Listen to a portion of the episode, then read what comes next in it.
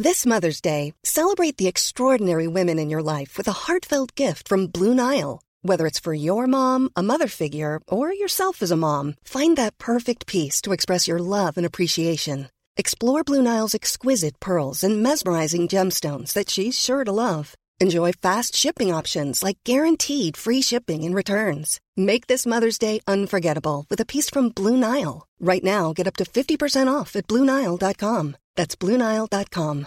This is Paige, the co-host of Giggly Squad, and I want to tell you about a company that I've been loving, Olive and June. Olive and June gives you everything that you need for a salon quality manicure in one box. And if you break it down, it really comes out to $2 a manicure, which is absolutely insane. It's also so easy to get salon worthy nails at home with Olive and June. The difference between how your nails used to look when you did them yourself and now with the Manny system is a complete game changer. The best thing about Olive and June too is it's a quick dry, dries in about one minute, lasts for five days, and full coverage in up to one to two coats. Visit oliveandjune.com slash perfect manny 20 for 20% off your first system. That's oliveandjune.com slash perfect manny 20 for 20% off your first system. Hej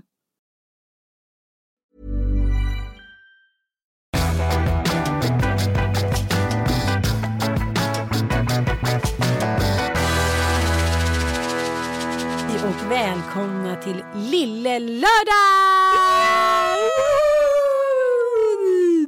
Och inte Lille Lördag med Lotta Engberg och Per Andersson för det är låtsas Lille Lördag. Det här är äkta Lille Lördag med Sanna, Anita och äkta Ann. Det finns många små lördagar där ute men bara ett original och det vill säga Lille Lördag med Ann och Anita. Och det är veckans viktigaste händelse. Ett så kallat momentum. Precis. Och det är det vi ska prata om idag. Det ska vi prata om idag. Tja, hur är läget förresten? Ja men det är bra. Mm. Jag. jag är lite stressad, jag ska till London imorgon. Jag vet. Eller övermorgon. Du flänger runt. Ja, flänger runt. Mm. Men det är jättespännande. Vi har liksom eh, nya barnvakter höll jag på att säga. Ett Jaha. Ja, men du vet, mina föräldrar är ju lite till åren. Eh, och inte liksom, jag kan inte, de är inte tillförlitliga att ta hand om två barn, en hämtning, en lämning och så vidare. Sen har jag en kompis som är superkarriärista och mamman är nypensionerad och pappan har varit pensionär i två år. De är pigga och starka och eh, vill inte något annat än att få två små barnbarn. Och min karriärista kompis vill inget annat än att jobba. Men vad händer då? Bästa av två världar? Jo, de älskar Penny och Tom Allan. Så nu har de så sagt att vi passar Penny och Tom Allan. Så nu får de en extra liksom, ja, mormor och morfar eller farmor och farfar eller vad man ska kalla det för. Jag älskar det här. Oh, jag med. Det här är det kollektiva tänkandet ja. som jag tycker alla borde ha. I brist på, vi är två liksom farmor och farfar korta. Så då får de ja, hjälpa till där. Men gud vad gulligt. Är du lite nervös att Tom Allan ska gå bananas? Nej, han är cool. Alltså det har hänt någonting med honom över jullovet. Alltså jag fattar inte vad som har hänt. De, de, de reagerade på dagis också och trodde att han var sjuk. de tog tempen på honom så här, tre gånger på en dag för de tänkte att han måste ha feber för han är alldeles för lugn. Nej. jo.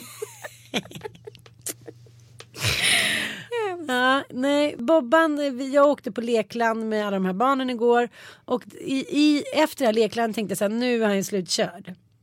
Men då gick han ju in i en euforisk galenskap. Nej. Och bara gick omkring och hyper. Så här, ja, hyper. Och bara så här, gick omkring och sjöng och så här, kastade sig på golvet. Så här, ville bli buren som en häst. Och du vet så här, äh, men alltså, jag fick i sängen om typ 12. Sen vaknade han en gång i timmen.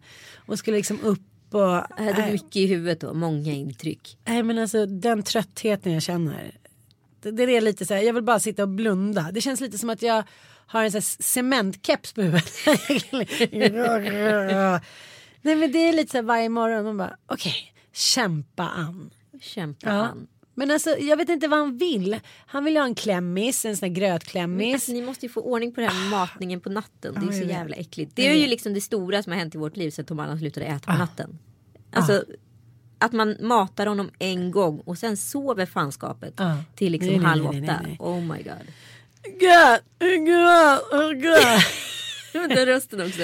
Och så är han så gullig för att han är så himla feg. Ja. Alltså Bobban är verkligen en fegis. Ja. Och jag undrar, ja, det, måste, det kommer ju inte från mig om man säger så. The crazy banana mother. Så att när man är på lekland så här, då vill han inte göra någonting. Nej. Utan vi åkte rutschbana en gång.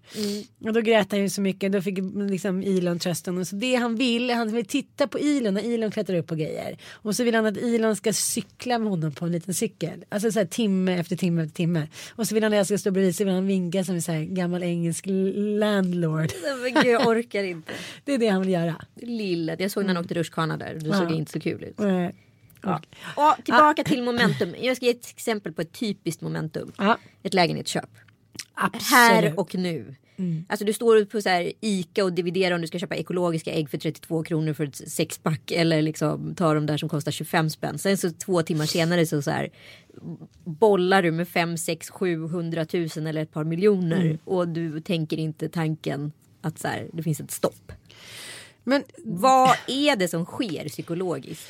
ja, men jag tror att det är det här som jag pratade om förut, morotslivet. Att man, så här, man kräver de här minikickarna. Det är lite som när man har så här, shoppat eller eh, tänkt liksom, som jag sitter på auktionen nu och vill ha någonting. Sen när jag väl har ropat in det, ja, men då har jag redan fått min rush, min golden rush. Ja. Som nu, nu har jag tre grejer som jag ska hämta ut som jag bara här, straffavgift varje dag. Nu vill jag inte ha det längre. Nej, såklart. Jag vill bara vinna. Ja. Du vet att Ja, men det, jag... är det måste, måste vara spelmissbruk. Hur skulle du beskriva ett momentum ifall du var Wikipedia? Wikian. Vilken? Nej men jag skulle nog säga att det är så här en, liksom en, en isolerad händelse i ditt liv som påverkar dig liksom som du tror ska påverka dig för livet just då. Ja. Eller livet ut. Alltså för Ja, det blir så ja. Mm. stort. Ett momentum är ju så här, det är nu eller aldrig. Alltså det är ett nu eller aldrig hela tiden. Jo men alltså klassiska momentum som man är så här eftersträvar det är ju gifta sig till exempel. Ja. Föda barn. Ja. Det är verkligen ett momentum. Det är lite, lite Jo, längre. Men är det inte saker, ja men det är Bli gravid. Li- Ja, precis. Det är alltså kissa på stickan. Ja. Vilket jävla momentum det är. Men så här, dricka ett glas champagne tycker jag också är så här, ett supermomentum. Ja men också så här, men du, kan ju, du kan ju få den urget när du går in och så här, ska shoppa. Så här, jag måste köpa de här Mm. skorna. Utan de här skorna kommer mitt liv icke vara komplett. Ja, men man tror ju det ibland. Ja. Ja. Men det är ju så knasigt. Alltså det är ju så sjukt. Och sen finns det andra momentum som vi måste prata om. Det är ju exempelvis, tycker jag, Ricky Gervais la upp det väldigt bra på Golden Globe. Och vi kan lyssna på hans tal här. Listen, if you do win tonight, remember that no one cares about that award as much as you do, okay? Don't get emotional, it's embarrassing, okay? That award is, no offence, worthless. Här sitter ni och tycker så här att det här är liksom århundradets momentum. Medan folk är så här, ja men käkar lite chips, går och fiser lite, ligger med sin karaslog, nattar åt barn och sen så slökollar lite. Så ah, den vann, gud vad kul. Medan de tycker att det är, så här, det är det viktigaste i världen. Ja men det är viktigast i deras liv och så är det Ja, men jag tror inte att man heller man är inte beredd på de krafterna som så här, tävlingsmoment har när man är väldigt stolt över någonting. Ja, men det var ju samma sak som när jag var nominerad för min och Sannas dokumentär och Ann Linds dokumentärserie Djävulsdansen. Och liksom vi var helt, ja men du vet, Ja. alla, vi, hade, vi var verkligen förhandstippade. Ja. Och så, så, dels när vi kom dit så var det ett utav de kategorierna som skulle förinspelas. Så det blev inte liksom att man skulle gå upp och hålla tal utan det var bara så här. Och tidigare ikväll har de här vunnit. Ja. Så då blev jag så här, men då är det ju ändå ingenting. Då blir det ju inte ett momentum. Nej, det dödar ju hela grejen. Ja. Men så vann inte vi i alla fall. Och då gick jag liksom jag gick förlorad om ett av mina livs viktigaste karriärmomentum som också var väldigt sammanfallet med mitt personliga Ja. liksom, engagemang och passion. Och då, jag kunde inte smälta det. Alltså jag kunde inte skaka av mig det utan jag åkte hem. ja du Ja, bangar partyt. Ja. Du var liksom Linda Isaksson som det aldrig pratades om. Ja. Jag Nej, förstod jag- ingenting om det. Nej, jag kunde alltså, inte. jag blev så arg så hon sket i efterfesten. Nej jag blev inte arg, jag blev bara så besviken. Och dels är jag en tävlingsmänniska och dels är det så här, men hur många riktigt jävla coola momentum är du med om i livet? Det är ju som sagt så här, bli med barn, när barnet har kommit ut. Liksom även så här, ligga första gången. Sådana saker som när folk säger så här i intervjuer. Det kommer jag aldrig glömma. Nej det är klart att du inte kommer göra bängbula. Det är klart att du inte kommer glömma några gifter. Det är ju ett momentum. Ja, men sen så är det ju också intressant. Alltså momentum kan ju vara mycket mindre än så. Men gå på konsert kan ju vara ett extremt momentum. Ja, men det är ju en exklusiv upplevelse. Det är ju en live-upplevelse på tv också. Någonting Mm, som bara kommer existera där och då. Bara går att se där och då. Mm. Ja men typ Golden Globe. Dessutom är Håkan Hellström skyldig mig för Justin Bieber-biljetterna. Det var han som jag, jag gick igång så när jag såg honom. Skillnad på Håkan Hellström. Ja men du vet man är med i ett momentum och tänker så här. Jag måste liksom dela med mig av den här känslan till andra människor. Mina barn måste få se Justin Bieber för att jag nu har fått se Håkan Hellström Eller på tv. mamma måste se Justin Bieber för hon är väldigt sugen på honom. Alltså, Okej, vi släpper det. Ja, vi släpper det. Jag Nej, men det skulle komma jag till- framstå som ga- galen. Jag kommer komma till en annan grej. Liksom för relationer, det är ju väldigt intressant. Jag och Kalle har det ju just nu jävligt bra.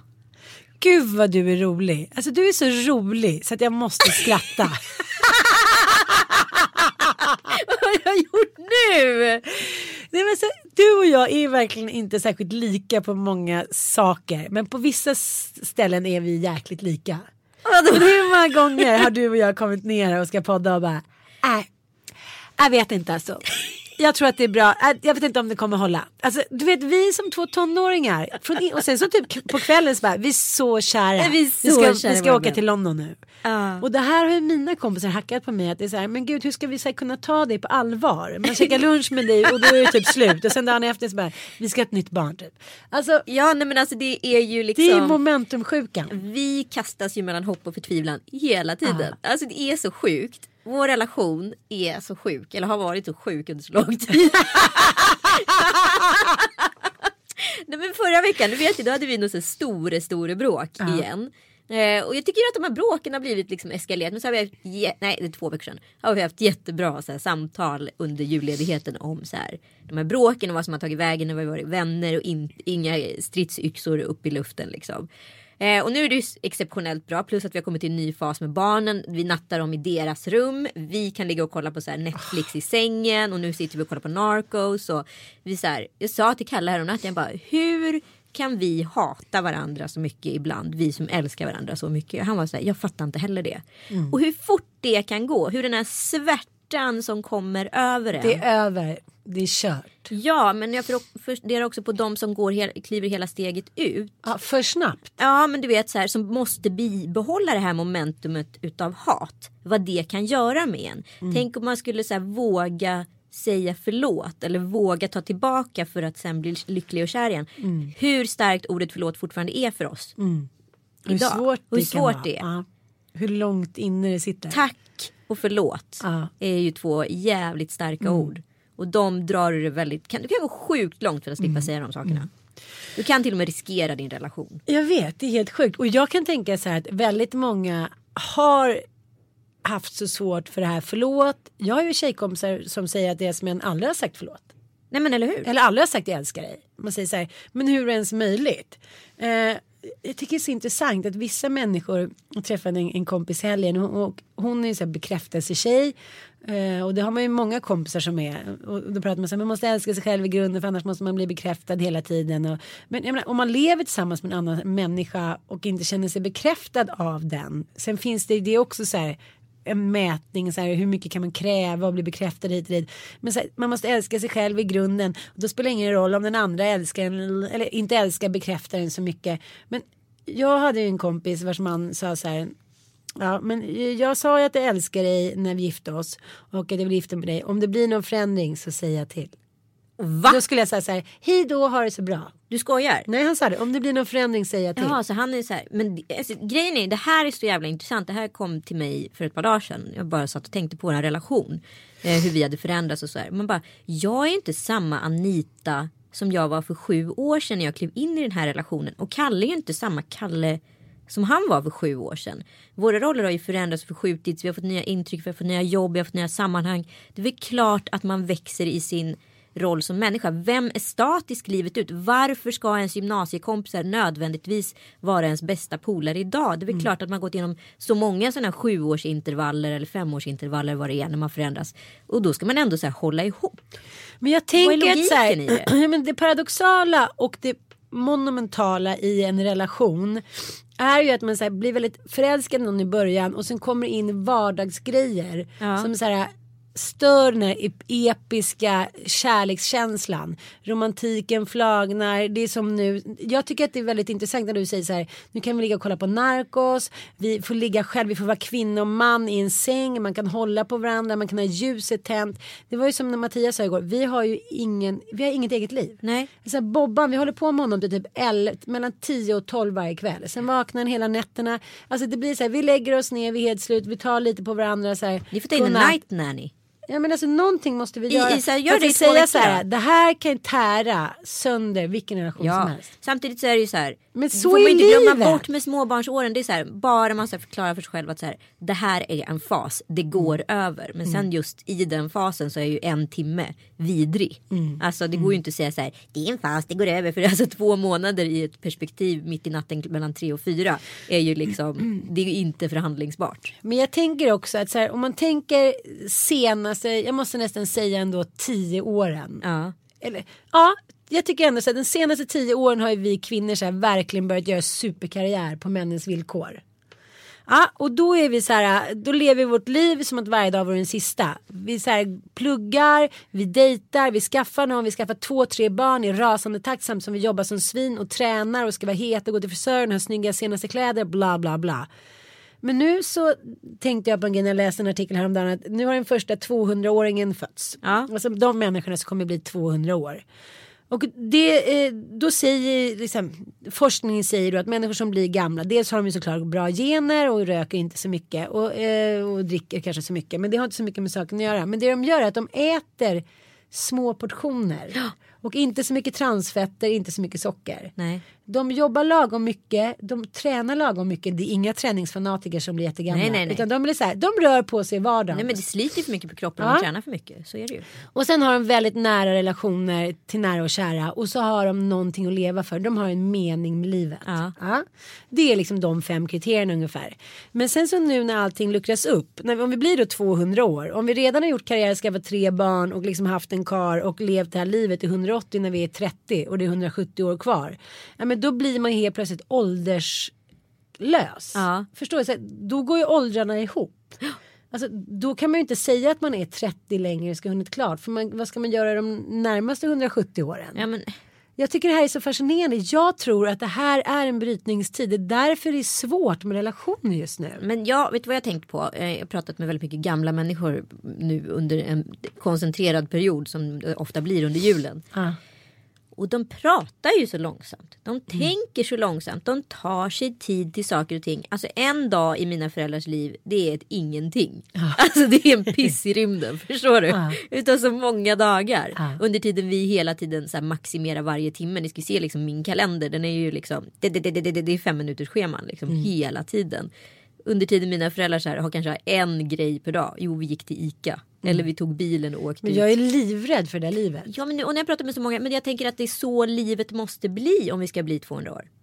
Alltså vi måste börja leva långsamt. Men det Ja. passar ju inte ihop med den, det samhälle som vi håller på att bygga upp. Nej, Och slow där finns food blir slow living. Ja, Men det är ju också så här. Det är därför vi har på så kort tid håller på att förstöra jorden. För att vi har så jävla bråttom. För att vi inte heller kanske tror på evigt liv. nej.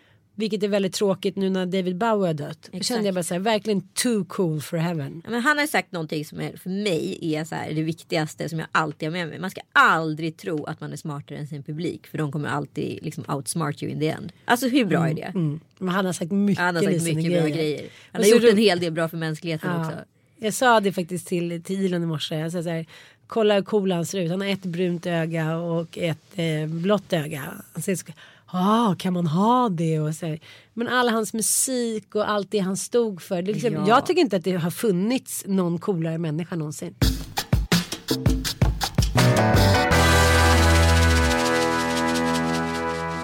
Kan vi inte gå in lite på romantik? Jo, det kan vi göra. Sveriges minst oromantiska kvinna. Nej men för att jag håller på att läsa nu. Tack för den, vilken jävla anklagelse. Jo men grejen är att så här, det finns ingen som jag typ har träffat som har mer romantiska förutsättningar. En romantisk man, Ja. ni liksom gör mycket grejer tillsammans, ni har ett ganska romantiskt liv ändå. ja. Förstår vad jag menar? Ja. Och ändå så bara Sveriges minst oromantiska kvinna. men- Du ska få pris av mig. Gullig. en torkad ros. Kommer du ihåg när man torkade rosor? Så mycket damm. Så mycket damm. Nej men jag tänker så här.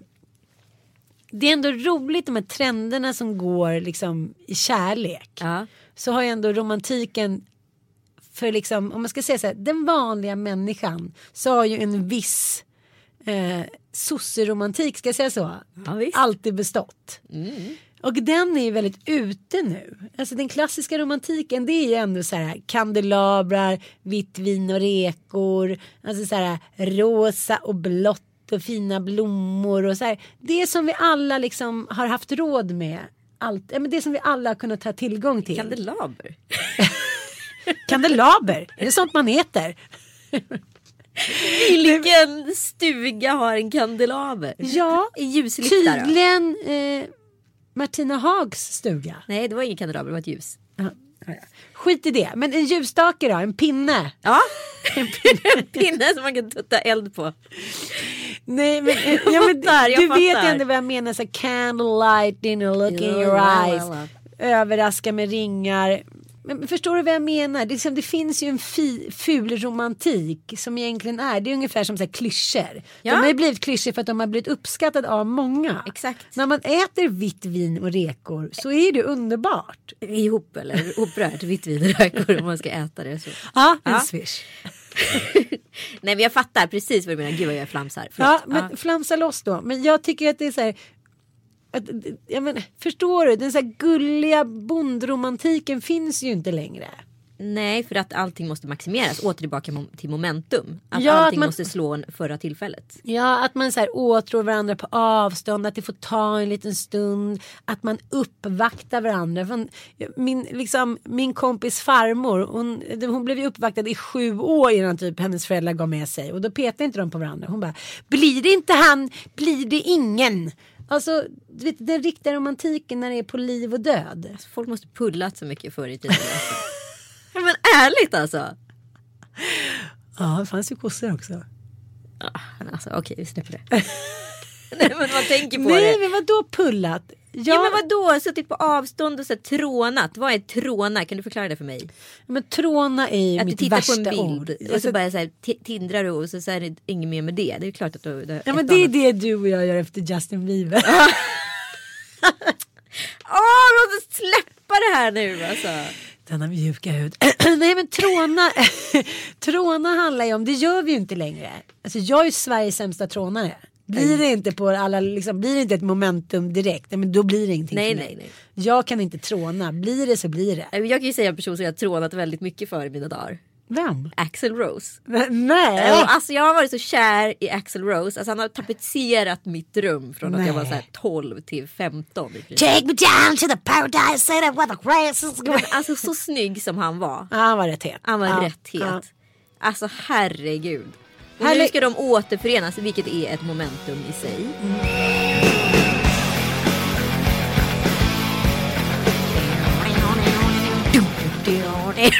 Ja men också det sättet han rörde sig på. Det var ju riktigt coolt. Ålen, för till att börja med så här, det är en snubbe som går runt på scenen i så här kallingar. Det är ju inte supercharmigt. Vi hade ju andra referensramar på den tiden. Men nu ska ju Guns N' Roses återförenas på Coachella. Och här är då mitt dilemma. För det här är ett momentum. Är det once in a lifetime? Eller kommer de så dyka upp i Stockholm på någon så här sunkig turné om två år för att det gick bra på Coachella? Ska man du hålla ut eller ska man åka? Är det värt det? Kommer Axel vara fräsch? Jag har varit tvungen att kolla på lite så här YouTube-klipp. Han Nej, är inte, han han är inte i toppform. Det kan Nej, man inte säga. Han har tagit en och annan liksom vademekumpiller typ. Nej han är riktigt risely through. Han ser inte så kul ut Nej. Nej. Men spelar roll, man kan blunda. Ja fast det är ju väldigt tragiskt att se tjocka rockers på scenen. Det finns ju ingen större tragedi. För det tar ju bort hela så här gamla kittlingstillfället. Alltså om man kollar på dem. Eh, Guns N' Roses live era. Då säger de tror jag innan. Eh, You wanted the best, well they didn't fucking make it.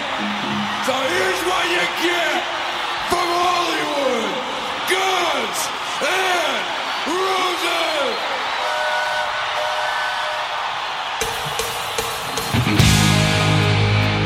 den konserten, den spelningen är han så het va. Så att så här, den kan jag sitta och kolla på i smyg.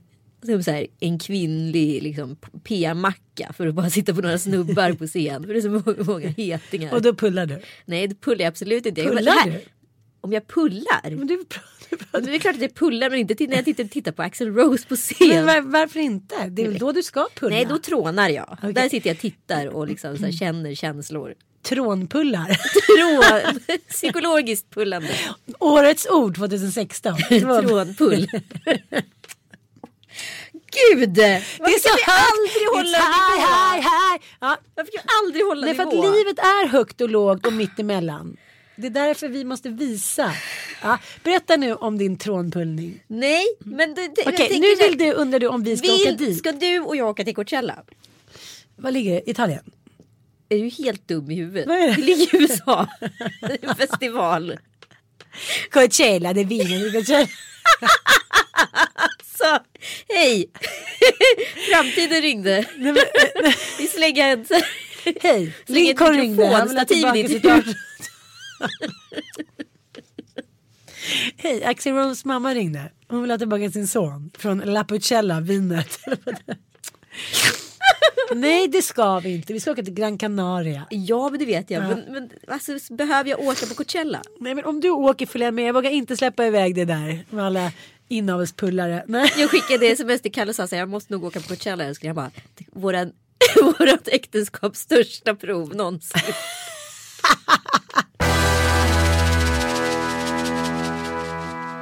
Men du vet den där videon när han ska gifta sig med Stephanie Seymour. Ah, Nej, snygg alltså, hon. Skjut mig baklänges. Hon är så snygg. Hon är det snyggaste jag någonsin har sett. hon Ja. är det. Hon och Cindy Crawford. Och Cindy Crawford. Cindy Crawford. Nej men hur coolt är det inte att Balmain har använt alla gamla toppmodeller nu till sin senaste kampanj? Me, Men de är lika snygga. Cindy Ja. och vad heter hon nu då? Tyskan. Claudia. Claudia. Men inte Helena Christensen. Inte Helena Christensen. Men alltså jag måste bara säga så här. Richard Gere Ja. Och Cindy Crawford. Alltså, det kommer bli Det svårt. paret. Det kommer bli svårt att toppa. Alltså, det kommer bli väldigt, väldigt svårt att toppa. Ja vilket it-par det var. Alltså. Ja. Herregud. Jag kollade ju också på eh, lite på American Gigolo alltså. Visst är han snygg där? Nej men alltså grejen är. Med Lauren Hutton också. Nej men, ja, men Lauren Hutton, skjut mig baklänges. Den, den sista icke botoxade Hollywoodkändisen. Jag älskar henne över allt annat. Hon är mitt största eh, ideal. Men det som händer är. Det, där, det var ett momentum att se honom i den där filmen. Ja. Nu ska vi prata om en film som jag ofta tittar lite på i smyg. Mm. First Night, första riddaren, med Ja. Richard Gere. Ja.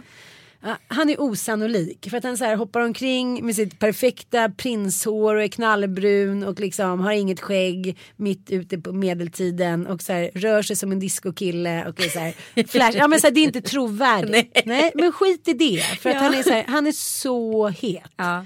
Där och i så här American Gigolo. Och då känner jag så här. Det finns en anledning till att så snygga män inte ska leva särskilt länge. Förstår lite vad Ja, jag jag menar. förstår vad du menar. För att här, är en sorg.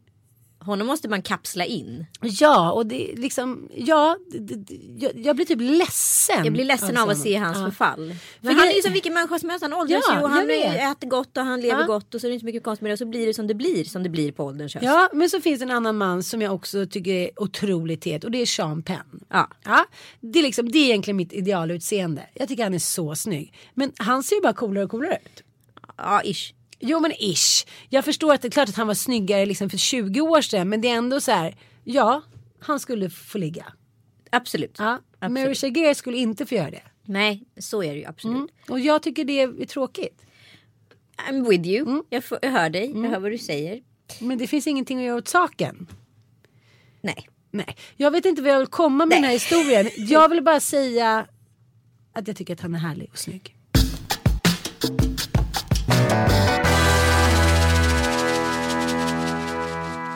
Du Ann Söderlund. Jag har en grej här som vi måste prata om som är ganska allvarlig.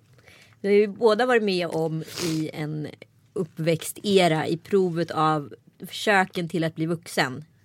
Varit ute på olika upptåg och äventyr i koppleriverksamheten som kallas för nattklubb, nattliv. Ehm, där har jag då under mina uteår, aktiva uteår fått ett och annat stånd i ryggen. Ja, Jag har fått ett och annat nyp i röven. Eh, sist jag kommer ihåg så jag verkligen så här, du vet lappade till en kille, vilket jag ändå har gjort ett par gånger i mitt liv. Det är när en kille springer fram och klämmer mig på brösten på Berns. Alltså springer, full kille springer fram mot mig och gör ett liksom, rejält bröstkläm. Nej, inte superfräscht, eller hur? Men då, när var det här? Det här kanske inte alls är så länge sedan som jag vill hoppas på att det är. Men det kanske är uh, åtta år sedan. Okej men vadå, du står eh, i baren. När jag står och pratar med några kompisar på vid dansgolvet. En full kille ser mig, jag har någon urringad topp. Inte jätteuringad. Inget liksom. Alltså det är inte så att jag så döljer en, en vårtgård. Och om jag hade gjort det så hade det var helt okej. Men förstår Ett linne liksom. Man kanske ser lite klyfta. Det var inte som när du skickade det där mmset häromdagen. När du visade din patte och inte trodde att jag såg det. Det var ju meningen knäpp Jo jag fattar det. Men du, jag, vet du hur du såg ut? Jag ska bara berätta. Anita skickade en bild på henne och Kalle för att jag är så här ja, men jag är lite desperat för att jag kan aldrig se en tv-serie för att mitt barn aldrig sover. Och då skickar hon en så jättehärlig bild med så här lite shady belysning där hon sitter i en så här fancy pansy underklänning och Kalle är så här. He, he, he, he. Kalle är lite så här Beavis and Butthead min. Han är så här, för han tycker att det är så tokigt det du gör. Att du sitter och flåntar dina bröstvårtan och tror typ inte att jag ska se det eller? Det var ju meningen. Du ja. skickar ju alltid bilder men på dina hur... bröst. Tänkte få kontra med ett bröst någon gång. Men att du tyckte att, det, att du hade kommit på något så fästligt. det är super crazy för mig. Du vet, jag tycker det är o... Jag hände ju en fruktansvärd Snyggt grej. Bröd. Tack. Mm. Detsamma. Mm. det hände ju en fruktansvärd grej häromdagen. Du vet jag är ju så rädd för badhus och omkläder. Alltså jag kan ju få sån ångest för att gå till gymmet för jag hatar ju att byta om i grupp. Aha. Och vara naken. Jag tränar på Sturebadet och då är det många som går dit och tar såna spa-paket och då får man ju liksom en eh, handduk och liksom en badrock och sådär. Men tränar man på Sturebad då får man liksom en liten handduk att hushålla med. Uh. Det är så det ser ut, upplägget liksom. Då är man jag, low class. Då är man low class, då är man working. Jag, jag tränar på Sturebadet, jag njuter inte av några andra faciliteter det har att erbjuda. Så jag går in i bastun i ångbastun och där ska man få små papperslappar som man lägger liksom på. Som man lägger på själva britsen där. Ja, så jag hamnar då naken i ångbastun till min stora ångest. Och in kommer då tre brudar i bikini. Tre babianer trodde du Nej men jag bara så här, då sitter ju jag naken där och så är det tre tjejer som är liksom klädda. Men vad då med överdel? Ja, det men... får man inte ha, det är olagligt, det skriver de i badhuset, man måste vara naken. Ja men de gick ju in då för de hade gjort en sån här spa-paket då. Så de hade ju okay, bikinisarna okay. på sig. Och kommer och sätter sig då bredvid mig som sitter naken. Alltså du vet den förnedringen för mig den är för, den är för grov. Liksom. Ja. Jag, får ju så här, jag får ju hjärtklappning. Man, som det blir när någon är naken i ett rum. Det är väl klart att du tittar på den personen. Mm. Och det är ju inte för att vara oartig utan det bara blir så. Det är som att åka förbi en bilolycka. Det är klart att du måste titta. Liksom. Ja, den men, lilla bilolyckan Den lilla bilolyckan på Sturebadet. Ja, men gud, ja, det är lite, lite Så för mig att visa mitt brön ja. för dig det är en ganska stor grej för mig. Men jag tänker så här att vi gör ju det helt sådär. Ja, men, det är inget konstigt för oss. Alltså, jag tycker inte så här, åh gud hon visar bröt för mig. Det kan ju du visa när som helst. Men Tänk om så här, jag och Mattias satt och kollade på Narcos och jag ser hans bästa kompis typ skicka en snoppbild. Då skulle jag tycka så här, men gud vad galet. Jag skulle tycka att det var roligt och härligt. Griskvinnorna är tillbaka. Ja men det skulle tycka, det skulle ändå vara ganska så här extraordinary. Very. Ja, men ändå, ändå kul. Jätteroligt. Ja. Men, men tror du att det handlar om att det är liksom mer en mandoms, ett mandomsprov? Att så här, man pratar inte om det men man vet vilka som är så här är, är, jag förstår vad jag menar. Liksom, vi har ju ammat hit och dit, bröstet kanske inte så perfekt. Någon kanske liksom, alltså förstår, för oss är det inte så stor grej med brösten. De är ganska avdramatiserade. Men en slak kuk är väl ändå en slak kuk? Jo men är... kan en slak kuk någonsin bli avdramatiserad? Ja, för att den är så pass ful som den är. Den är väl redan avdramatiserad. Men det är ju inte den så att säga, Men det vore ju knasigt om vi skulle säga, jag tror inte du och jag skulle sätta upp kameran i mufflan och ta en bild och skicka liksom. Nej det, det, hoppas jag faktiskt inte. Det, Då har det gått för långt. Dit kommer vi inte. Ja. Men vad skulle det här leda till? Nej det, skulle inte... leda till någonting för det blev ett sidospår här. Att vi, ja, prata om det. För vi pratade om ett, ett stånd i ryggen. Att ja. vi har varit med om det ganska ja. mycket. Och jag har också varit med om flera situationer i mitt liv där jag har i yngre år haft sex och sagt så här, nej jag vill inte och sen ställt upp. Och det skulle idag klassificeras som en våldtäkt. Mm. Och då tänker jag många gånger så här det här är ju jävligt minerad mark. Otroligt. Vi får liksom hålla våra balls rätt. Ja. Eh, för att för mig var det en obehaglig situation där och då. Men i och med att jag inte gjorde en grej av det så kom, kunde jag släppa det och gå vidare. Förstår du? Och det var ju också så här för att kvinnorollen såg väldigt mycket annorlunda ut för ungefär eh, 10-20 år sedan. att man så här- absolut. ja och det är som att prata om natt och dag. Alltså så min kropp var ju liksom Allas kropp. allas kropp Absolut. så fort jag gick ut. Och jag kanske kände att så här, ja men det får jag väl lite skylla mig själv. Absolut. Så behöver ju inte man känna som kvinna idag och du har inte heller den inprogrammeringen som kvinna idag. Idag vet du att så här, min kropp är mitt tempel. Mm. Det är en annan sak, det är en annan tillgång. Jag har inte mått dåligt av de här grejerna efteråt. Men med så här, dagens perspektiv på det här så har jag absolut varit med om sexuella övergrepp. Absolut. Jag har fått många stånd i Mm. min rygg. Och ibland har jag tyckt att det varit trevligt ifall det varit rätt kille som har tryckt ett stånd. Mm. Några gånger har det varit jävligt obehagligt.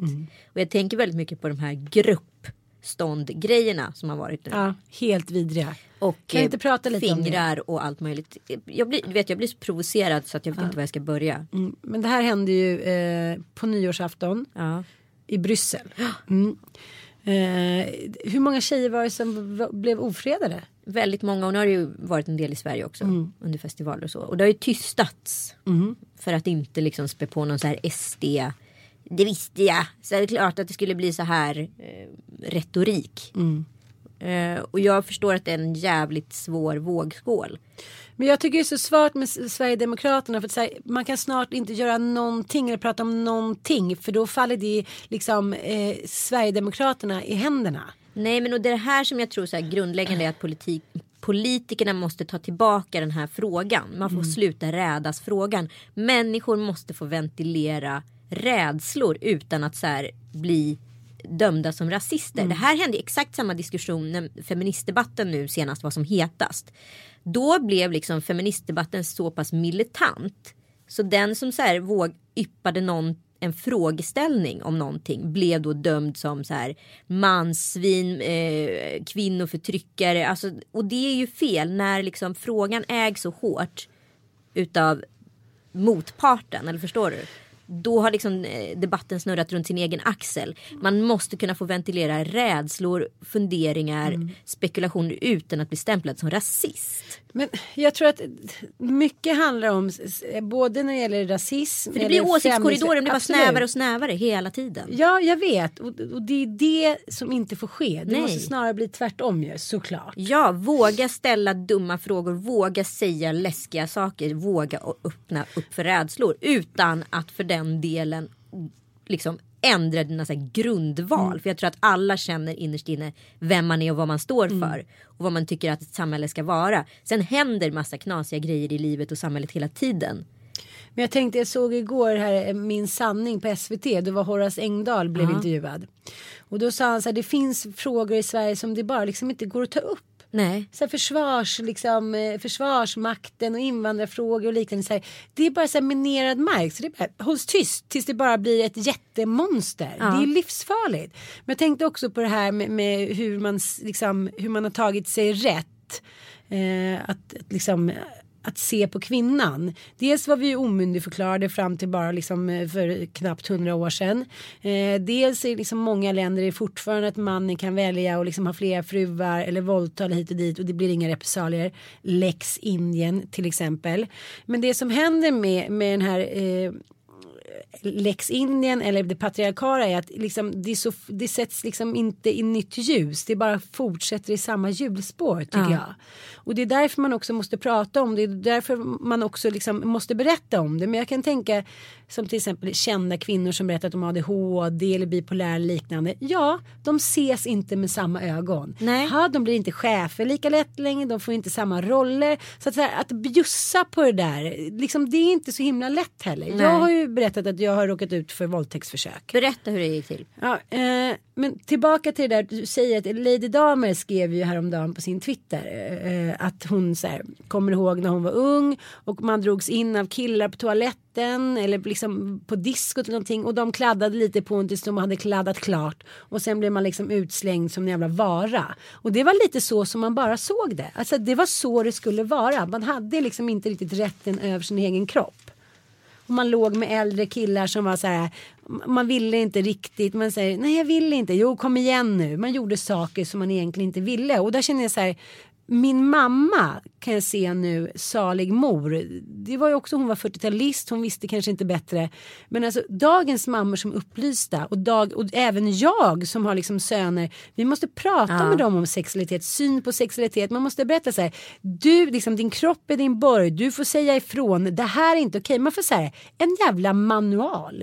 Igår skrev jag manualer till mina barn hur jag tycker att de ska liksom, vad de bör hjälpa till med, hur de ska bete sig, vad som liksom vad som krävs av ett barn i deras ålder. Så får de ha det längs sängen, bredvid sängen så får de kolla på det. För att, så här, att tro att barn bara säger okej, love Astrid Lindgren. Ger barn kärlek och mer kärlek och mer kärlek så blir de fantastiska människor. Absolut. Men i den här världen som pågår är det väldigt, väldigt lätt att hamna i så här, den konstiga världen i, på internet eller liksom den konstiga moralen på porrfilmen hit och dit. Så här. Det finns ju ändå grundvärderingar som gör en människa bra, medmänsklig och till liksom en, en god människa som man måste Ja. prata med dem om. Och det tror jag att vi mammor gör för lite Ja, med det våra söner. Men det vi handlar ju- vågar inte riktigt. Nej men det handlar också om att vi har ju vuxit upp tillbaka, vi pratade om generationer i förra podden vilket jag tyckte vi gjorde på ett ganska int- intressant sätt måste jag säga själv. Men för att vi har ju vuxit upp med då mödrar som har verkligen varit så här den kvinna som tittar på en man är en sköka och så kommer de också uppfostra oss. Jag eh, var med om en grej när jag var typ 18 år där jag dejt, inte dejtade ens en kille. Det var en kille som jag tyckte var lite schysst och han gjorde lite schyssta tjänster mot mig och hjälpte mig med lite så jobb som jag behövde. I utbyte mot det här så resulterade det i att jag så blev typ tvungen att suga av honom. Alltså det är helt sjukt. Nej. Jo, han åk, vi åkte ut i hans bil och han så stannade helt plötsligt i bilen och bara så här, ah, men nu ner med brallorna liksom. Och jag var så här, jag ville verkligen inte men det liksom resulterade i det. Men det enda skammen jag kände efter det, det var så här, ingen av mina tjejkompisar får, reda på, får få reda på det här. För att då kommer jag bli så himla dömd utav dem. Istället för att jag tyckte att han var ett as. Du, nej men gud! Förstår du känslan? Ah, Och nu kommer jag att tänka på en kille som jag, tyckte var supersöt som jobbade som busschaufför. Som, tog, som jag gick, så hade en liten flört med. Jag gick hem till honom. Han hade liksom byggt en bambusäng. Du vet som, som en bur. och han började också så här, dra ner brallorna. Och jag var så här. Jaha vadå? Alltså, det, så, det var inte uttalat att jag skulle dit Nej, och nej, jobba nej. ner på honom. Nej nej. Jag kommer inte ens ihåg hur det slutade. Men så här, och det är det jag hoppas har hänt de senaste 20 åren. Att tjejer tänker så här, liksom, what's in it for me? Ja, våga anmäl. Alltså Mm. våga anmäl och våga så här, vara chef över din egen kropp. Ifall jag kan ångra att jag inte fick liksom på ett sätt så här, bejakade det. Men liksom, hur, får jag bara fråga, vi behöver inte gråta Ja. in och sådär. Nej, nej, nej. Men ni var lite så kompisar och han, Han hjälpte hjälpte mig med lite mycket jobb. jobb. Det var inget så här kuckelur, det var lite flörtigt. Ja jag fattar. Men det hade du tyckte inte- han var lite het. Nej, både och. Eller han var lite söt. Men det var liksom så här flörtar. Det kan man göra med en kille som är schysst. Det kan man göra med en kille som är söt. Alltså det kan vara liksom lite så här. Alltså du va? Eller liksom. Alltså det kan ju vara lite så här stämningsbetingat. Alltså han- så här, hade han kysst mig så hade jag blivit glad. Ja. Eh, och hade han gillat mig för att jag, att jag var den jag hoppades för honom att jag var. Så hade jag säkert blivit också glad. Men han betydde ingenting jättemycket. Nej. Det är svårt att förklara. Men han hämtade upp det lite random efter någonting och sen så åkte han ut så stannade han till bara. Ja, han körde av eh, American Highway. Ja, typ. vi, vi var på väg mot någonting. Eh, vi skulle, jag tror vi skulle på en fest. Eh, och han var så här, men jag har bilen, vi kan åka ihop liksom. Eh, det, är min, det var hans kompis, eh, tror jag, sommarstuga eller någonting vi skulle till. Eh, jag ska bara köra av här en liten stund och fixa och trixa. Och sen så kör han liksom in på en väg och sen så liksom i bilen så drar han ner brallorna. Säger han något eller är det bara så här helt outtalat? Eh, alltså vad fan ska jag säga? Han bara du är så söt börjar liksom. Det är klart att det kom smooth, alltså smooth talket kom. Men, men liksom där tänker jag. Men vad att- gör jag? Jo, Jag men- skeppsbruten. Jo jag vet men där tänker jag att det borde vara så jäkla självklart. Dels att man inte gör det och dels att man som tjej är så här som Marimba Barumba eller som jag aldrig lär mig. Brynette som är på varenda radiostation. Hon har tagit över hela Sveriges radiostationer. Allt jag behöver nu och hitta annan Bryant, nu. ja. Alltså jag tror att hon skulle säga jag vill att det ska vara så att hon skulle så här, ta upp en kniv och bara släppa ut mig. typ. Ja, men det hade jag ju också Ja. velat att gjort. Jag du en hade annan in- situation senare i livet där jag faktiskt liksom lyckades eh, vara coolare. Ja. Jag var så chockad för dels så var det ju som sagt det var en flört.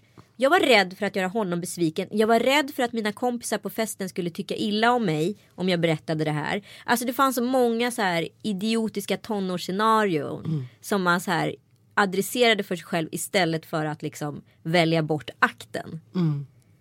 Förstår du? Men det som var, det som jag det som är det svåra är att när man är i en viss ålder, 14, 15, 16, då tycker man alltid så spännande. Ja. Och äldre killar och dit. Jag tror ihåg att jag och min bästa kompis hängde med två killar efter vi hade varit på typ collage. Till deras restaurang som låg typ, jag vet inte, ut mot liksom Akalla hållet. Och var där, sen började vi känna så här, nu vill de att vi ska göra något mer. Så vi rymde ut genom ett fönster. Och flydde. Men det var så här, allting var lite så här, we gonna live forever. Så här, efterhand kände jag så här, gud att inte jag har råkat ut för mer grejer. När jag har bott i USA och gjort det, man hängt på och ändå så står man här. Ja, jag vet inte. Men, men det är också tänker på min kompis Myrka som skrev på Facebook häromdagen. Hon bara okej nu ska jag på en drink. Jag tar mina gympadojor som liksom så att jag kan vara beredd att springa om någon liksom ger sig på mig. Så här, så här, grejer, mekanismer som vi tänker på. Liksom, Men du har ju med om ett våldtäktsförsök. jag har varit med om ett våldtäktsförsök. Mm, Och då var jag 16. Och det här var en person, vilket är nästan alltid är, som jag eh, litade på. mm, Som eh, jag hade förtroende för. Som var lite så här. När man var 16 tycker man att ens föräldrar var så här. "Uh, öken. Man vill inte prata med dem om killar och liksom att man hade gjort saker hit och dit.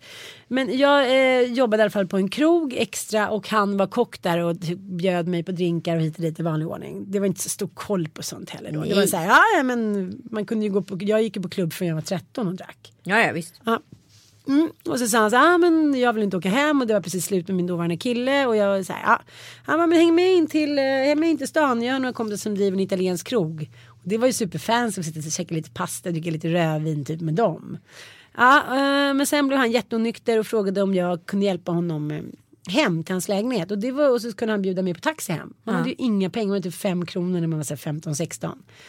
Kommer ner i hans äckliga sunkiga lägenhet på Östermalm som var en trappa ner och så ska jag bara hjälpa honom i säng och då bara blir han som förbytt som att han får liksom det sista vet, den sista, Sista mandomselixiret. Han bara wow!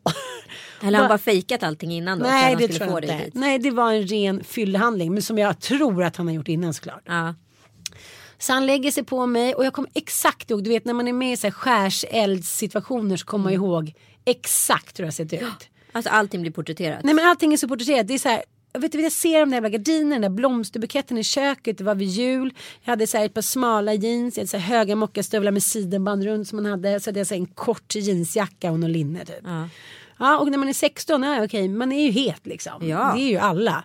Ja, så han ska liksom lägga sig på mig och så hålla på och greja och jag bara men sluta men det är också så här det som händer när man är ung kvinna med någon man litar på eller ung man det är att man blir först chockad. Ja. Jag förstår att det ofta är så här. I, i, när man, Ja, men det var ju samma som hände med mig i bilen. Ja. Och jag ville ju bara ta mig därifrån. Tänkte det här är väl kanske den lättaste lösningen att slippa liksom, eh, ett, ett problem. Ja, men det var ju samma sak med min kompis precis när hennes pappa som utför liksom incest på henne skulle stoppa in den.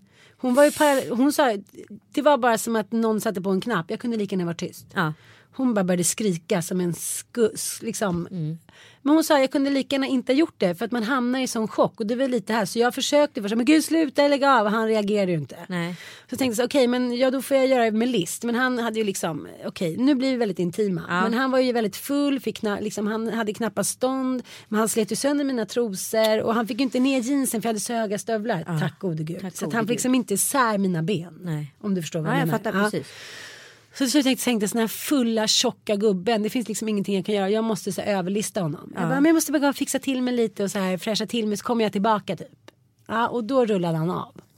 Och då snodde jag, så då låg det tusen spänn på hans köksbord. Jag snodde den där blomsterbuketten som den, så här, inte vet jag. Så här, ja, kanske symbolisk handling så jag tar allt jag har. Ja. Bara satte min taxi och liksom, nej jag tror jag till och med åkte tunnelbana. Och så åkte till första centrum där jag skulle träffa mitt ex. Mm. Men du vet jag skämdes så mycket. Först tänkte jag så här, det här är inte sant att det har hänt. Och sen så skämdes jag så mycket. Och sen så sa jag till min syrra typ när vi hade druckit vin. Som att det var en rolig grej. Du Ja. vet, man kan inte relatera till det. Ha, och hon, jag sa du får inte säga till mamma och pappa lova vad jag än gör du kommer jag aldrig mer prata om det. Lova, lova, lova. Men till slut kunde inte hon hålla sig. Och då blev det ett jävla liv och pappa skulle åka dit och skjuta honom och pappa liksom bla bla bla. Men sen i slutändan så slutar det ändå med att han rymde typ till Jugoslavien där han kom ifrån. Eh, fick någon fängelsestraff där, ta i trä. Eh, men sen var det lite som att de som kände de här i mammas och pappas kretsar för han jobbade hos dem eh, som mammas och pappas kompisar. Men hur reagerade dina föräldrar? Vad sa dina föräldrar? Men alltså, det här är också så blurrigt. Pappa blev galen. Ja. Och mamma var så här, nu måste vi prata om det här och ska vi anmäla hit och dit. Men här, att det ens var en fråga ish. Ja. Om det skulle anmälas eller inte. Sen fick jag sitta då med så här, den här eh, mammas vänner som kände de här som hade restaurangen. Det var väl också ryktet om restaurangen kan jag tänka mig. Ja. Och då var det igen det här, ja ja men du är så snygg och liksom, du är så ung och fin hit och dit. Och där satt jag som att jag var liksom åtalad och skulle försvara mig att jag var 16 år och var fräsch. Förstår du vad jag menar?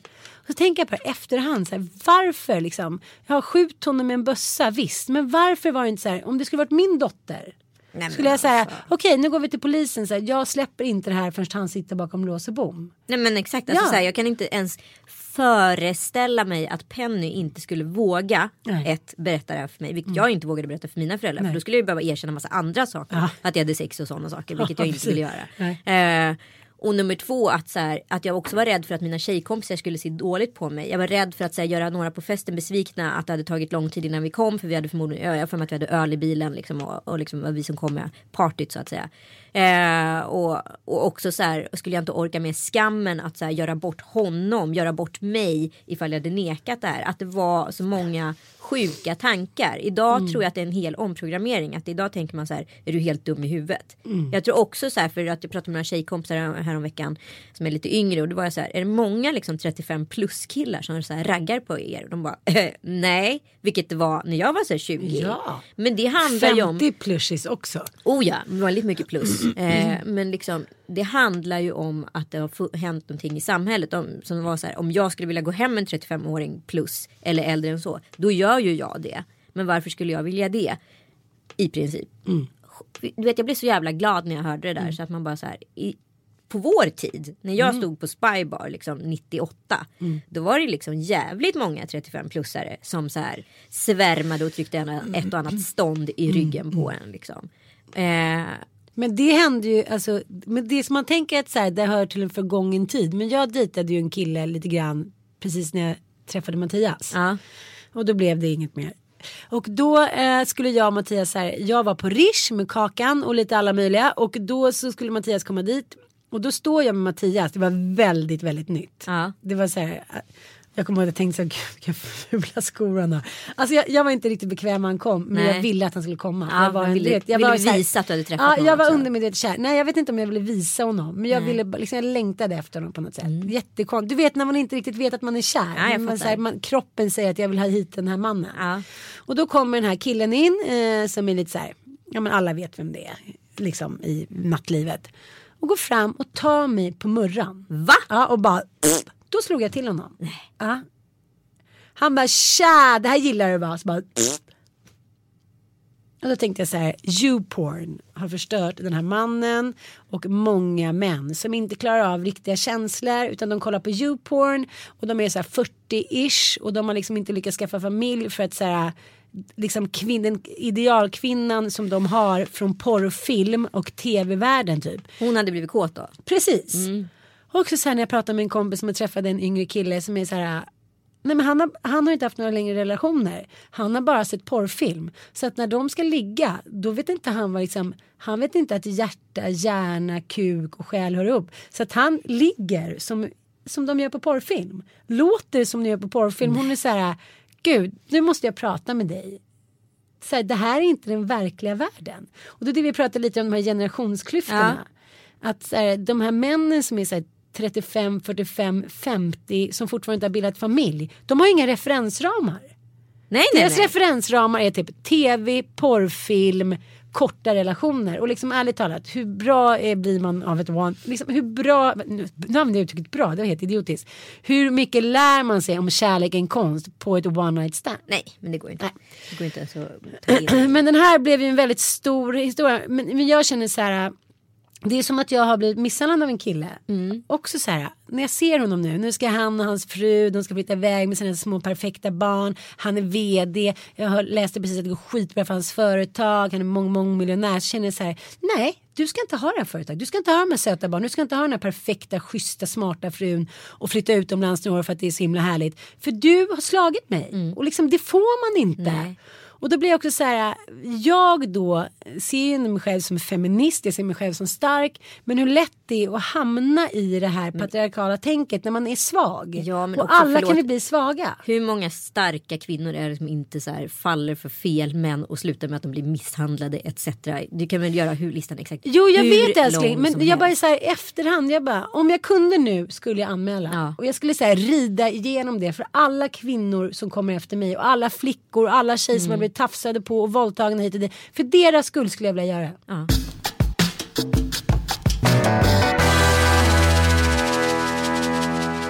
Jag sprang på, apropå, nu kommer vi komma in på Elgalan här.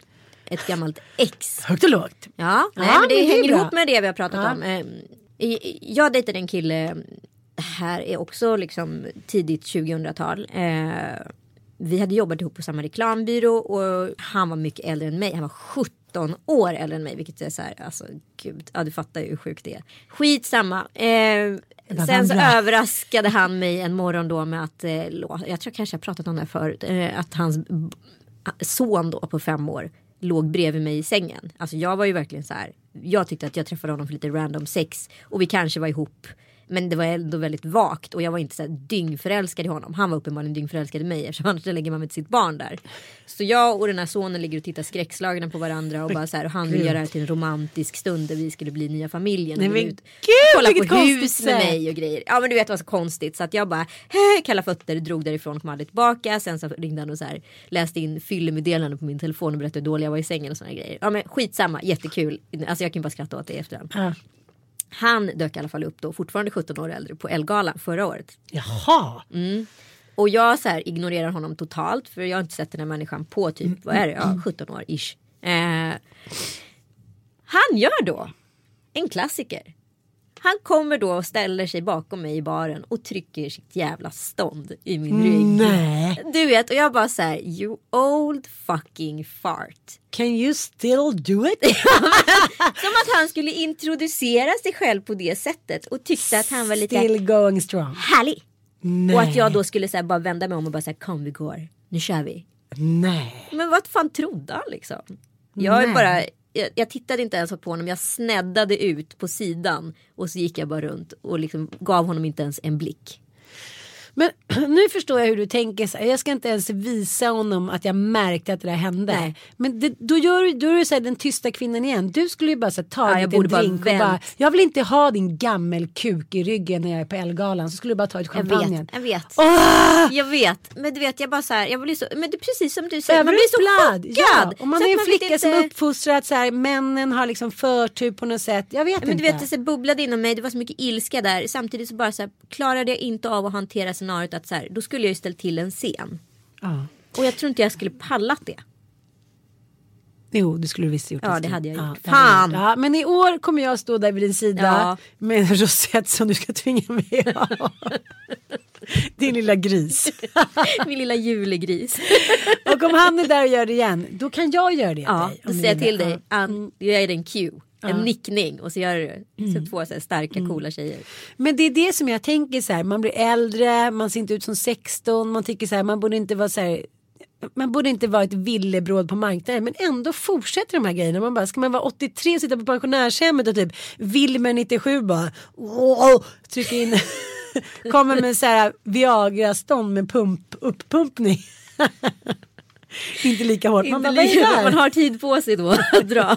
Om man inte rör sig väldigt, väldigt långsamt. Gud, jag ska inte skratta åt det, förlåt. Men låt det är ändå världens roligaste sketch. Gamla gubbar och så gamla mammor. Ja, Ah, Okej, vi måste sluta i, i dur känner jag. mycket bra men jag känner så här. Du får lova mig att om någon mer gör sådär. Jag smällde till den här killen. Ja. Och det var också inför Mattias. Förstår du? Dubbelförnedring. Men det är också så här. Många män har gjort det där så mycket. Så de är så skickliga. Det finns ju en annan man här i stan som också har kört den här Ja, trosuppdragen. Ja, mysig. Och de har gjort det så många gånger så de har liksom skapat en förfining precis som så här män som misshandlar ibland, så här, mi- misshandlare, torterar där det inte syns, bla bla bla.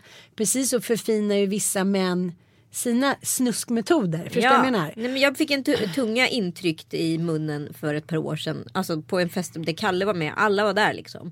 Eh, Jag bara skulle säga hej till en som jag då trodde var en kompis. Och han så här, är lite för full, lite för klängig.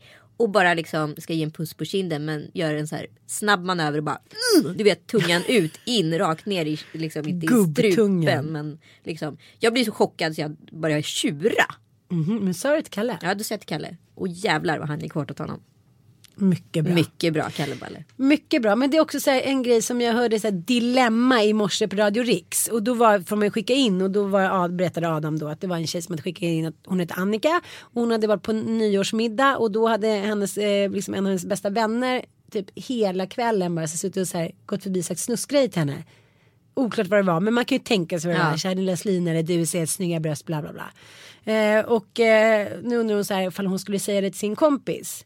Nummer ett så är så här, det är samma problem där. Först tänkte jag så här, men är, är hon dum? Varför säger hon inte bara till direkt? Men det är där som vi är uppfostrade. Ja. Man vill inte ställa till en scen, man vill inte förstöra kvällen, man följer med på resan fast liksom karln är dum i huvudet. Du är så jävla rädd för att bli horan. Mm. Det är det som är den bottnande rädslan. Vi är rädda för att vara horan istället för madonnan. För Mm. det är det vi blir om vi säger till. Aha, hon är den lilla slampan. Mm. Hon har alltid varit lätt på foten. Alltså det är de där liksom, anklagelserna vi är rädda För dras hur med. många gånger har man inte hört kompisar som har sagt till sina kompisar vad som hänt och de bara nej och så vänder de emot att det är ens egen slampefel. Ja. Mm. Men vad tycker du om det dilemmat? Jag tycker så här, dels tycker jag man kan säga till direkt. Jag ska börja med nu, jag ska ha läx säga till direkt. Ja. Med allt tafseri, snusksnack och Vi dit. lovar varandra det. Ja. Mm. Och, och skulle du få panik och bli chockad och inte komma på någonting då kommer jag kliva in i ditt ställe och tvärtom. Mm. Jag gjorde det för en kompis och då var det så mycket lättare.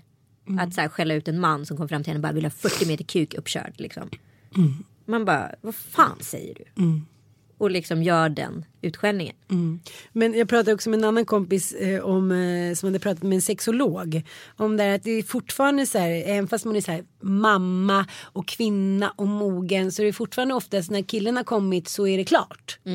Liksom lite så som det var när man började ligga i tonåren och lite som det är nu. Då sa han så här, kul att så här, sätta sig in i, situation tvärtom. Att man bara sätter sig och rider av någon och sen när man är klar så bara tack så lägger man sig ner och somnar. Ja men förstår du, så här, mycket har hänt men det finns så mycket kvar. Det är det här att vi liksom de invanda beteendena sätter vi inte så mycket belysning på. För det har varit så i alla hundratusen år. Det har varit så sedan typ neandertalartiden. Mannen tar vad man vill ha och sen är det klart. Och då var vi apor och då kanske liksom inte fanns så mycket visuellt eller liksom känslomässiga nivåer som det gör nu. Jag tycker så här, männen får fan styra upp sig några nivåer. Ja, verkligen. Ursäkta, nu låter jag som en manshatare och det är jag inte men det är för fan skärpning på burken. Ja men från, eh, från då eh, det här lite tråkiga till något väldigt roligt att vi ska gå på Elgalan på fredag. Mm. Men vems biljetter är du har? Det är Micke Persbrandt. Det pratar vi tyst om. Du och Micke Persbrandt som ska gå. Nej det, det, blir, det blir jag Sanna. Men det jag måste ta upp med Elgalan är du måste bara förklara denna hås kring den här galan. Det här är ett momentum men ett För momentum. att det är lite så här, Guldknappen, Elgalan, man går dit, man är snygg, man dricker skumpa, man pratar Nej, nej. lite. Men det är ju inte så här, åh gud det var den roligaste festen jag har varit Nej på. nej det är det aldrig. Nej. Du går dit för en röd matta. Ja. Mm. Det är det det handlar om. För jag menar det är fortfarande en branschfest. Du jobbar inte med mode, det gör inte jag heller. Nej. Det är oerhört snäva kategorier. Det är oerhört liksom, snäva spår som sp- spelas upp här. Alltså det är knappt ibland så vi har ens har koll på vilka som är producenter och så vidare på Nej, tv. Och det är ju nej. samma sak Ja. här. Liksom. Alltså här, årets stylist, årets hår och make och så vidare. Det här är verkligen människorna bakom som ska belönas på ett väldigt fint sätt. Vilket de får. Men för dig och mig vi är ju bara kuriosa på röda mattan i bästa fall. Ehm, jag går ju all in här. Jag tycker att Elgalan galan är riktigt kul bara för att det är ett sånt fåfängas fyrverkeri. Shit vad jag ska eh, ta i alltså. Men, ja jag vet, men det här är jobbigt för mig. För då måste jag också sätta igång nu. Du skickar ju små bilder som jag ser, jag måste gå och handla. Ja men vi måste Ja. ta en shoppingtur känner Ja. jag. Men jag vet inte riktigt när vi ska hinna göra det. Nej, och vad har jag för skor till då? Men du ska ha ett par sådana här eh, täckta, vad heter det, höga skor. Men nu har ju Nathalie Schuterman 70%. Nu är det bara att gå ner dit. Ja, Ja. då får jag göra det. det finns ju alltid kvar i din storlek också. Ja. Till skillnad från 46. min. ja, ni får se resultatet på fredag helt Ja, enkelt. vi, vi skickar bilder därifrån. Ja, det gör vi. Puss och kram, tack för att ni lyssnade. Tack det var roligt. Det var roligt. Vad kul vi hade trots allt. Ja, Men man får inte skratta bort det här. Kvinnokampen fortsätter. det gör den alltid. Nu bränner Älskar vi, er. nu bränner vi spetsskor. Puss och kram.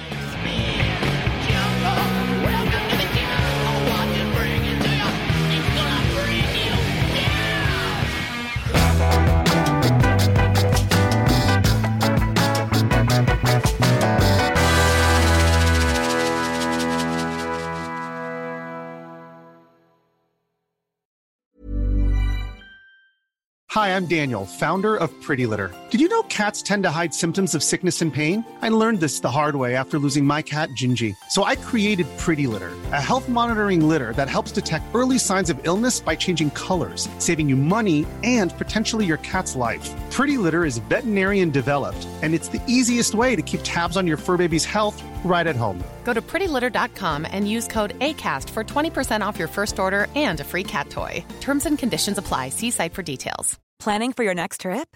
Elevate your travel style with Quince. Quince has all the jet setting essentials you'll want for your next getaway, like European linen, premium luggage options, buttery soft Italian leather bags, and so much more. And is all priced at 50 to 80% less than similar brands. Plus, Quince only works with factories that use safe and ethical manufacturing practices. Pack your bags with high-quality essentials you'll be wearing for vacations to come with Quince. Go to quince.com slash pack for free shipping and 365-day returns.